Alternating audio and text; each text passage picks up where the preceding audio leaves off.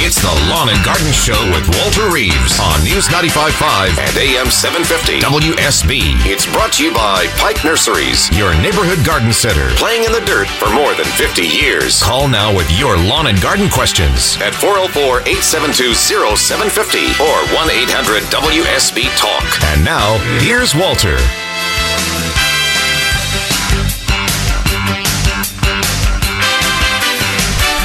It's 6:07 on a Saturday morning. Sometimes my attention goes in other places.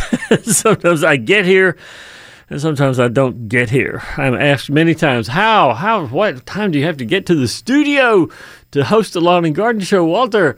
And I say, when that little red light comes on in the ceiling of the studio, that's when I'm supposed to be here. Sadly, a couple of seconds late this morning, but nonetheless, this is Lawn and Garden. I'm Walter Reeves, the Georgia gardener, and I'm here to help you. I'm here to help you be more successful doing whatever you want to do or don't want to do. I can provide the best excuses for not doing something you've ever heard. If you want to be successful or would just rather put it off till next week, fine. Give me a call. Here we go, 404-872-0750. 404-872-0750. Lawn and Garden, Walter Reeves, you know the rest. For the rest of the 3 hours that we have this morning, I will be answering questions about lawns, about roses, about trees, about house plants, about you name it. I've got some answers for you. I've got answers for questions you haven't even thought of. If you have a weird question, I love weird questions. Weird questions actually get put further up the line. Ashley is trained to do that. If it's a question that we have not gotten in weeks and weeks and weeks, or something that she's never even considered about gardening. For instance, last week, had a great question from a guy asking about the safety of Roundup, and another guy asking about GMO plants. I have some knowledge about that. I have an opinion anyway. I'm happy to share that with you and tell you why I think the way I do, and I'll be happy to discuss your side of the equation if you think that is what you need to tell me about. If you need to ask questions about organic gardening, techniques of organic gardening, not using any chemicals at all, I'll be happy to give you organic alternatives. I'll tell you what I think is the best way to accomplish whatever you want to do. Again, 404-872-0750. One of the things that I want to talk about is volcano mulching. You know what volcano mulching is? It is when you see a tree that has mulch that's been piled all around the base of the tree until it's up 5, 10, 12 maybe inches up the trunk of the tree, and I see professionals doing it. What is wrong with these people? They are trained, or supposedly trained. They're supposedly trained to know that mulch around the trunk of a tree is always a bad idea, because mulch around the tree does nothing except hide bad things. It's like giving bank robbers, a place that they can gather outside the bank so that they can come inside and rob the bank every couple of days because the cops can't get in there. And that's exactly what mulch does. Mulch hides the voles. It hides the insects. It hides the diseases. It gives a good environment. It's like feeding the bank robbers good meals outside in the place where the cops can't get in. You're making sure that there's something always attacking the base of the tree when you surround it with mulch. So I still see professionals and many homeowners too who think, wow, I got all these leaves in the yard. I think I'll rake them all up here. I'll rake them all up, put them around the base of the tree. That's how it'll look nicer, look more mulched or something outside. No. There should always be a gap. At least, I'll give you 6 inches. I'd rather 12, all right? 6 inches at least between the mulch and the base of the tree. 12 would be even better. I want to keep the base of the tree trunk dry. That's important, dry. And not a place where voles with a little metal bites can get in there and chew on the bottom of your trunk of your tree, because if they chew on it much, it's going to cause the tree to fall over or cause the tree to fail on that side of the tree. So volcano mulching, bad thing, done by professionals. Yes, if you have a crew that's come to your house, a mow and blow kind of crowd that's putting the mulch around the base of your tree, go out and stop them. Tell them that nice man on the radio said, don't be doing this. This is not going to lead to anything fun. Do that. It will make me feel better. I'm not even going to talk about crepe. Well, yes, I am going to talk about crepe myrtle murder. I am. You know I am. because Southern Living magazine, you know, the venerable Southern publication, Southern Living magazine, has opened their 2016 Crepe Murder Contest. And this is great. This gives you the opportunity, if you have particular shots or places that you're going to go take a picture of crepe myrtles that have been just slaughtered, if they've been sawed to the ground, if they have the ugliest knobs of twigs and finger thingies on top of the trunk of the crepe myrtle tree, if you think that's the ugliest thing since sin was invented, if you want to submit it to the contest, that's right, to the contest for Southern Living magazine, you can go online and just type Southern Living Crepe Murder, and they'll give you the details about how to enter it. I'm not even sure what the prizes are. Not going to be a chainsaw, I'll tell you that. It's not going to be anything you can use to prune a crepe myrtle tree. Maybe it's another crepe myrtle. That would be nice. Oh, yeah. 404-872-0750, the number on Lawn and Garden. And we go first south of the city, down where the lilacs grow, down to our friend Nicole. Nicole, good morning. Mr. Reeves. Hey, Nicole. How you doing? Fine. Good. You see, it's a lost cause. I went to the county agent and told the city worker not to do that. Yeah. If you could see the base of the pine tree, they would. Incredible. Yeah. It's just, I mean, you just think of that incremental bit of knowledge. Maybe the next time when the worker's out doing the bad stuff, he'll remember, there was that crazy old lady in tennis shoes who told me not to do this.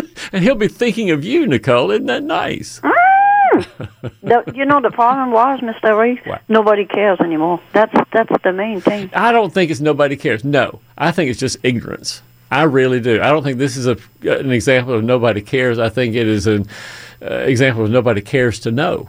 And because they've seen it before and they've heard, you know, honestly, because they've heard me and you and all talk about the importance of mulching. And so we've gotten through as far as that has gone. Mulching is important to keep a tree healthy, but in these folks' heads, some of them think, well, mulching means putting things on the ground, the pine straw, the chips under the tree, and so I'll just pile it up against the trunk of the tree. That's what that nice man meant, right? No, it's not. My brother came this week from Toronto, Ontario, and spent a week with me. And I have one thing to say, Mr. Reeves. Which is what? Woman, stay away from electricity because it'll be a lot less fire. Why? Why do you say that? Women are not good to play with electricity, changing plug and you know, inside the house. I understand that. It's so dangerous. We don't know what we're doing. So did you have an accident with electricity inside the house? No, I was looking at my brother and I said, I would never touch that. Oh. I would never touch that. What was it? Oh, sorry. You know, the thing that I noticed, though, is that electricity, when you work with electricity, it's sort of a self-proving event, I guess is the right word to say that. It's a self-proving event because when you flip the switch on a light circuit or something like that you've been working on, it's either going to work or it's not going to work. It's not going to leak and take 20 years to undermine the bottom of your house. It's not going to do something that's very gradually going to set your house on fire. You'll either hear a pop where the circuit breaks or the circuit breaker flips, or it'll come on right and you'll say, okay, I wired this bulb, I wired this switch, I did my job like I was supposed to. That's why I like working with electricity myself. Oh, really? Mm-hmm. I have another brother that this probably have a high voltage, you know. And he said, I put the screwdriver, and the screwdriver came back in my face and said, oh, I'm not touching this anymore. And sadly to say, I have a friend, Nicole, who was 3, I think, years old and was crawling around in her daddy's office and got behind the desk in her dad's office and chewed on the extension cord there and made a pretty bad scar on the side of her mouth. And she has it to this day. Don't chew on electrical cords. That's a bad thing to do, too. Oh, no, chewing on wire? Yeah. Well, she was 3, you know. What do you know when you're 3 years old? You chew on everything. Yeah, I have cats that do that, too. They're smart cats if they figure out what happens before they get electrocuted. Yeah, they can never go back. No, they never going to go back. If you have a little minute. I have 22 seconds. Let's talk about 22 seconds worth of something. Okay. You went to, in Canada in August, we have a lot of blueberry. I mean, ground, real natural blueberry. Yeah. They're really close on ground. And we have a lot of Christmas tree farm. Sure. And he said the plane just... went overhead and sprayed something, and this man told him not to touch a blueberry. And I said, good grief. I know on Christmas tree farms, they do a final spray just before harvest because the Christmas tree aphids get on them. And aphids can be dormant for a while, and there's nothing more weird than having a Christmas tree that you buy from a store here in Georgia that was maybe harvested in Canada, and when it gets warm, all the aphids come crawling out of it all over the floor of the house. You think, oh my God, look at the bugs. And so I know that in some Christmas tree farms in some places in Georgia, North Carolina, and maybe in Canada too, they spray the whole acreage with insecticide to kill the aphids before it's harvested, and I guess that's why they don't want to eat the blueberries. My guess. That's my guess. Yeah. Boy, it's just disappointing because when we were kids, that's all we had blueberry. Not the tree. I mean, the one from the ground. Well, you know. Hopefully they'll figure out how to protect the blueberries or maybe not put a pesticide that's that poisonous to us. I hope that'll work out for them soon. Nicole, I got to go. It's great talking to you, my friend. We'll see you next week. Enjoy your day. We'll see you then at 6:18 at News Talk WSB. We'll be back after this. This is Scott Slade, host of Atlanta's Morning News on News 95.5 at AM 750 WSB. We'll be covering breaking news, Kirk Mellish weather, and traffic red alerts through the weekend. And the Southeast's largest news team is here for you first thing Monday morning when you head back to work. News 95.5 at AM 750 WSB. Now back to Walter Reeves, the lawn and garden advice you need. And a quick weather update brought to you by Ackerman Security. Beautiful Saturday in store for the metro area. We'll see lots of pretty blue skies, perfect for taking pictures of murdered crepe myrtles today. A few clouds here and there. Afternoon highs in the low 50s, and tonight mostly clear again, low 30s overnight. Stay tuned. Atlanta's most accurate and dependable forecast comes up in 10 minutes on News 95.5, AM 750 WSB. And don't forget, tomorrow you can pick up your copy of the Atlanta Journal-Constitution, where they're going to examine how many laws our lawmakers pass that don't apply to them. That seems not quite fair. Plus, you get $292 worth of coupons. Tomorrow's AJC. Gene is in Bremen, Georgia, and joins us on Lawn and Garden. Hey, Gene, good morning. Good morning. What can I do for you? I found a rose bush that I really liked the other day. Yeah. And it's done putting out now. It's not in a bucket. It's in this plastic wrap stuff. Yeah. Would it kill it if I put it out in this real cold weather? Should I keep it? Where's it been kept for the last week, Baby Jean? I don't know. It was in Kmart.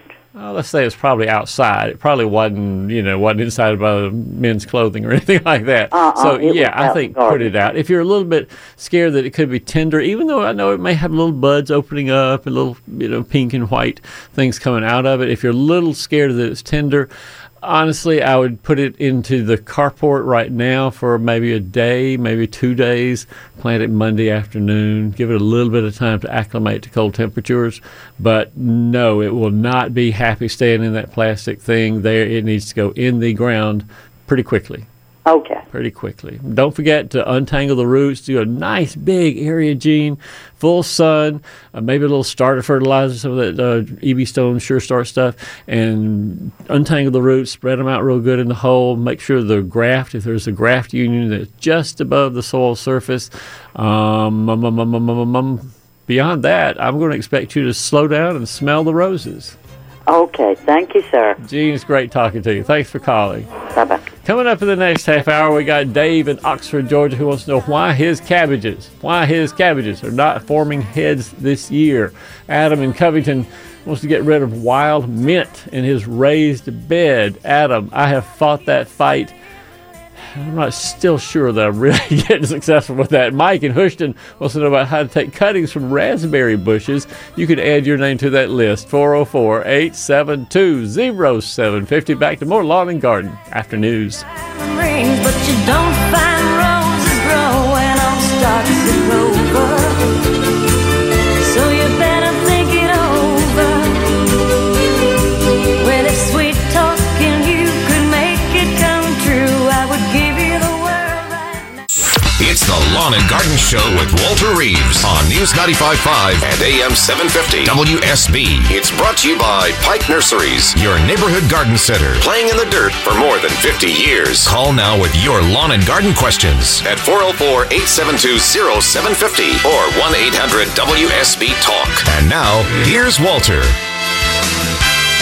It's 6:36 at News Talk WSB. This is Lawn and Garden. 29.7 degrees outside. It's still going to be a pretty nice afternoon. 50s, low 50s this afternoon. Not bad at all for getting outside. If you have a question about what you can do or what you should do maybe in your lawn, in your landscape, with any kind of plant you have, 404-872-0750. Adam in Covington joins us with a question that I often get, and I'm not sure I'm successful. Hey, Adam. Good morning. Hey, good morning, Walter. How you doing this morning? What you got? I previously had a herb bed, a raised bed with just herbs, yeah, cilantro, all that jazz. And one of my relatives decided they wanted to put mint in there for me, some wild mint. Yeah. And I have been fighting that for the past 3 years, not actively, but just like passively. And I want to turn that into a strawberry bed this year. Yeah. And I'm afraid to plant anything just because it's just going to choke it out or overgrow around it. Not if you are very good about getting out there and just pulling the little sprigs of mint up. And that, honestly, truly, Adam, is about the best you can do. There's no particular anything else other than literally pulling them out as thoroughly as you can, obviously, before you plant the strawberries. But there's going to be some little root pieces left, yes. And so you're going to go out and pull very diligently the little pieces of mint that you don't want around your strawberries. And what you have to be careful of, and you know this too, is that if you pull a piece of mint, it has a big root system underneath it. It'll pull up your strawberries as well.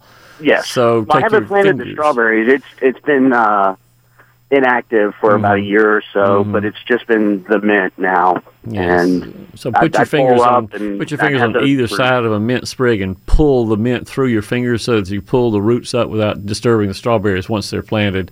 They'll be on either side of it. But I think just thoroughly trying your best now to clean the bed before the strawberries get planted, and then care as you pull the sprigs. That's all I got. And next time, when anybody says, hey, I'm going to have an herb bed, go plant me some mint out there, Adam, you say, don't. Yeah, I've been preaching that since. What about just picking up just digging out everything in the bed? Yeah. It's just the mint now. Yeah. Dig out the whole bed, move that, get it out of the way and just clear everything out of there. And put new good soil in? Yes. Yeah. So that'd just be the easiest method. I did that for a particular weed. I'm not going to tell you that story, but there was another very pernicious weed in my daylily bed, and that's exactly what I did. Dug the entire bed up, put all the soil in a wheelbarrow, took it off someplace else, and replaced the soil. I think that's what I'm going to end up doing then. All righty then. Walter, have a great day. Oh, you sure, Adam. Thanks for calling. You're welcome. 38 minutes past the hour gives Mike up in Houston his chance. Hey, Mike, good morning. Good morning. I got a quick question, Walter, about raspberry bushes. I've got a number of them, and I want to propagate them, and I was wondering what the best time was for making cuttings. Is it now when it's more dormant or during the spring or summer? Mm. What's your advice on that? The easiest way for me to propagate a raspberry is just to lay the canes down onto the soil and put a brick on top of them, and they will root right there. Can't you do that? Yeah, I can do that. I mean, that's the easy thing right there, Mike. No cuttings and rootings and all this other stuff. Just take as many of the canes as you can. Quite honestly, if you have a long raspberry cane, one that's 4 or 5 feet long, you can lay it out on the ground. About every foot or so, take a little dull knife and scrape it just lightly a little bit. Maybe put some rooting hormone, Rootone powder on it, a little dirt, and a brick on top of that. And then go down 12 inches, scrape it, rooting hormone, dirt, brick. And you could get probably 3 plants off of one cane just by scraping it at foot-long intervals, because it'll sprout in between the bricks. It'll sprout, on each one of these places where you've cut. It'll make new roots and new growth, and dig them up sometime I would guess it'll be midsummer before you get much good new growth on it. But you can propagate, I think, by soil. Let's call soil layering, if you want the name for that. But it's easy to do, and it's a lot less complicated than trying to take tip cuttings and put them into perlite and root those under lights indoors in the house. Although you could try that too if you want to. Okay, and what's the best like fertilizer for the existing ones there? You know, I think that, for lack of a better analysis, 10-10-10, you can get it anywhere.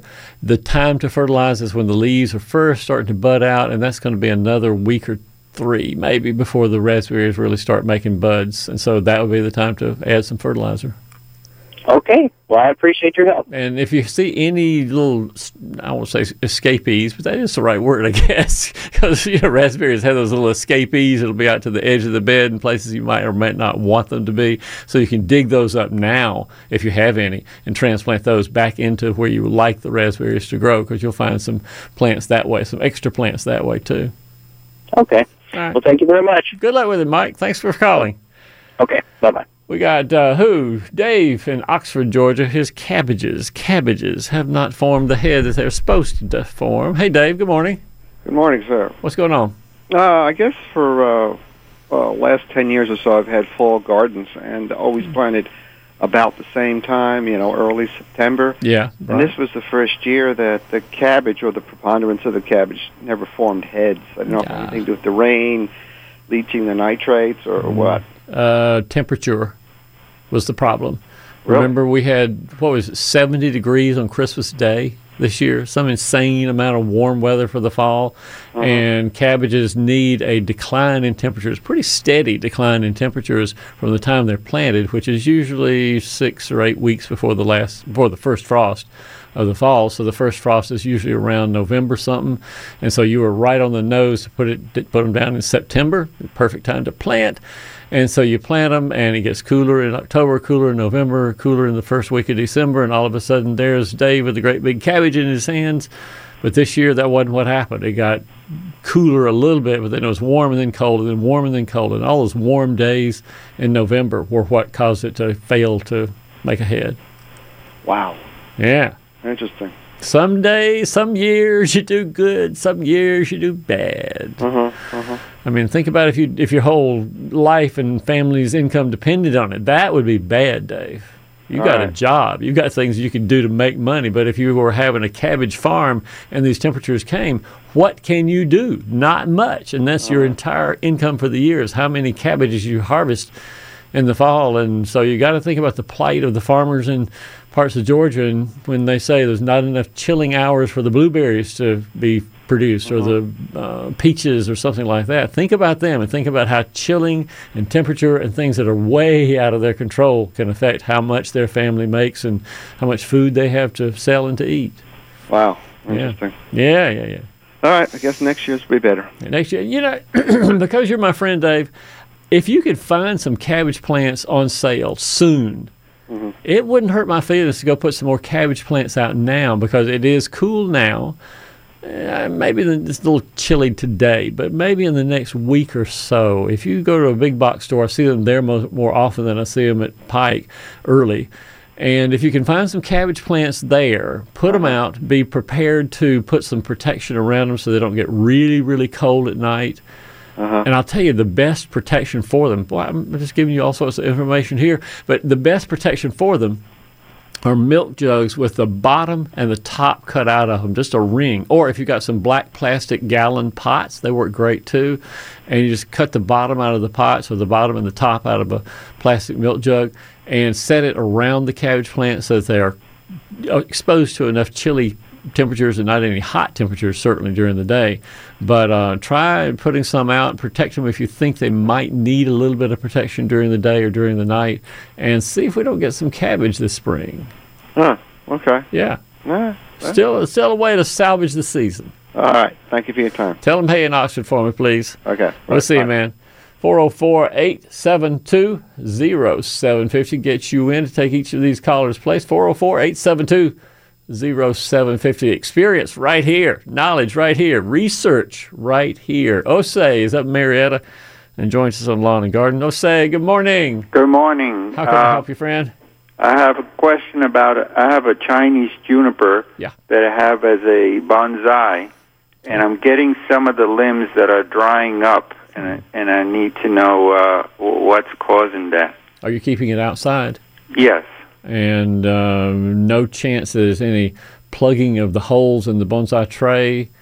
No, it's watering, and the water is coming out to the bottom. Okay, good. That's one of the biggest problems, I guess, at outdoor bonsai, which all bonsai pretty much is outdoor plants. But outside, sometimes the hole, drainage holes in the bottom of the tray will get clogged up, and then they get wet, and juniper does not like wet feet. Uh-huh. So that would be my first thing to check was right there. Yeah. When did you see it start, Osei? Short? I've been doing this about maybe a year now. Yeah. And it started immediately when you got the plant, or it started? No, it started about a week after. Oh. I think I brought it in for a day, mm-hmm. and then that it was going to be frozen outside at night. Oh, you can let them freeze. Oh, okay. Juniper is perfectly hardy outside. Okay. So basically, the culture is to bring it home. You admire it. But you put it outside in front of a window or in some place in the middle of the yard where everybody can see it from the inside of the house. Right. But, again, it needs to be sort of up on a pedestal so you can't admire it. It's a pretty small plant after all. And, again, making sure that it drains real well. And if it's really hot during the summertime, I would move it back to a shady place in the summertime because it will get way hot and dry outside. Yeah, well, I also have a watering system that I bought at a big box store, yeah, and I have it set up for a minute of watering. Okay, but that really, what it should be set up for is to water enough so that a little bit drips from the bottom of the bonsai tray, and that's all. It should cut off the minute there's a little drip coming out of the bottom of the bonsai tray. Okay. And it should be allowed to dry out for the next 4, 5, 6 days maybe, and then water again until it saturates the soil and drips out of the bottom. Okay. That's the watering schedule. Yeah, I'm watering every day, so that makes it harder. There is our problem right there. Not every day. All right. I've solved your problem, Osei, and given you another one. How am I going to replace this bonsai plant? Well, it just started, so I guess it's very healthy. It's only maybe 2 or 3%. Okay, great. That's good news, because you can take scissors and cut out the little brown places on it, fix the watering part, and you're home free. All right. Thank you very much. Thanks for calling us, All right. Bye-bye. It's 6:47 at News Talk WSB. We'll be back right after this. This is Scott Slade, host of Atlanta's Morning News on News 95.5 at AM 750 WSB. We'll be covering breaking news, Kirk Mellish weather, and traffic red alerts through the weekend. And the Southeast's largest news team is here for you first thing Monday morning when you head back to work. News 95.5 at AM 750 WSB. Now back to Walter Reeves, the lawn and garden advice you need. And a quick weather update brought to you by Ackerman Security. Pretty. Yeah, it's going to be pretty nice this afternoon. Low 50s is the high, sunny, clear skies. Overnight lows going down to the low 30s. Still no rain at all in the forecast. Your full weekend forecast comes up in 10 minutes on News 95.5 and AM 750 WSB. Gene has a particular wish. Gene wants a lilac bush. Good morning, Gene. Good morning. How can I help? I received a $100 gift certificate from White Flower Farm. For Christmas, and my niece called me from Minnesota and said there is a lilac bush on the website that is good for the South. Yeah. I hate to spend the whole thing on an iffy iffy plant. That was $100 we're going to spend wisely, Gene. We're not going to spend it on some iffy plant. What was the name of the plant that they offer from White Flower Farm? It's Tinkerbell. It's pink lilac. Yeah. And does it say specifically bred for the South? Yes, it is. But what zone are we in? 7. In McDonough. 7. 7? Yep. Well, most of the plants in there, I noticed some rhododendrons were in there. Are they susceptible to the heat down here? Rhodies in the right place can succeed in Georgia, no doubt about that. I've got a neighbor with some pretty ones around the corner from me. But lilacs, I have some other varieties. You can look through the catalog and see if they carry them. Although if this is not, is the Tinkerbell, is it $100 for the plant or just $114 for one plant? Yeah, and I hate to do that if it's you know, tell you what, I know some. I know some that will do well because I have them in my backyard, so I know they do well. One is Angel White, sometimes sold as White Angel.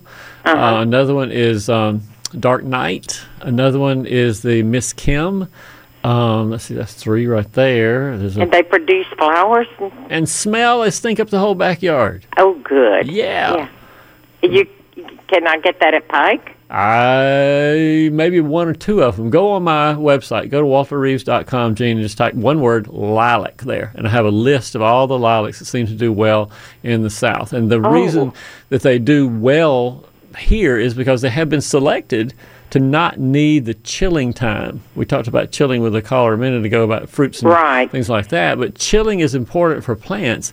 And if the lilacs down here don't get enough chilling time, they won't bloom. And what I'm really saying is the lilacs that are normally grown in Iowa and Minnesota and places like that require a lot of chilling time to make the flower buds open, whereas the ones that are selected that do not require much chilling time do fine. The ones that I mentioned, if you go to my website and see the full list, you'll see some more there. I think I have a source there. If you don't find them at Pike, you can go to that source list of online places and order there.